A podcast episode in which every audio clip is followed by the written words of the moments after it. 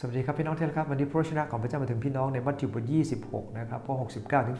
75 พระคัมภีร์ได้บันทึกบอกว่าเปโตรปฏิเสธพระเยซูคริสต์ฝ่ายเปโตรนั่งอยู่นอกตึกที่ลานบ้าน มีสาวใช้คนหนึ่งมาพูดกับเขาว่า แกได้อยู่กับเยซูชาวกาลิลีด้วยเหมือนกัน ฝ่ายเปโตรได้ปฏิเสธต่อหน้าคนทั้งปวงว่าที่เจ้าว่านั้นข้าไม่รู้เรื่อง เมื่อเปโตรออกไปที่ประตูบ้านสาวใช้คนหนึ่งแลเห็นจึงบอกคนทั้งปวงที่อยู่กันว่า คนนี้ได้อยู่กับเยซูชาวชาเลสด้วย เปโตรจึงปฏิเสธอีกทั้งสาบานว่าข้าไม่รู้จักคนนั้น อีกสักครู่คนทั้งหลายก็ยืนกันใกล้ ๆ ก็มากล่าวแก่เปโตรว่าเจ้าเป็นคนหนึ่งในพวกนั้นแน่แล้ว ด้วยว่าสำเนียงของเจ้าสอตัวเอง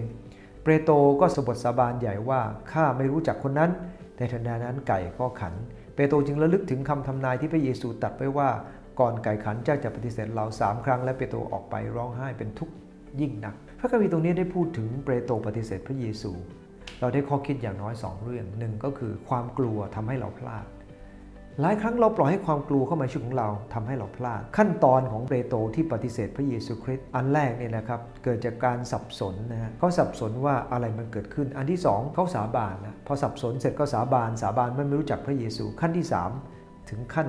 ปฏิเสธด้วยคำสบทด้วยนะครับสาบานไม่พอสบทมาอีกต่างหาก เราต้องยอมรับว่าการที่เขากล่าวอย่างนั้น เพื่อจะให้คำของเขามีน้ำหนัก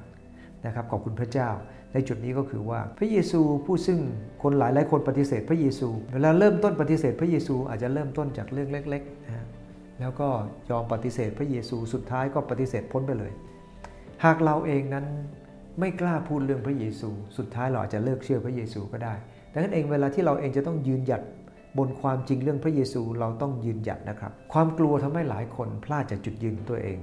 แม้ว่าสาวกประกาศกล้องเลยว่าจะมั่นคงกับพระเยซูคริสต์แต่พอชีวิตเจอเรื่องที่แย่ๆก็เลยปฏิเสธพระองค์ไป กลับใจใหม่เพราะสำนึกเปโตรแตกต่างจากหลายคน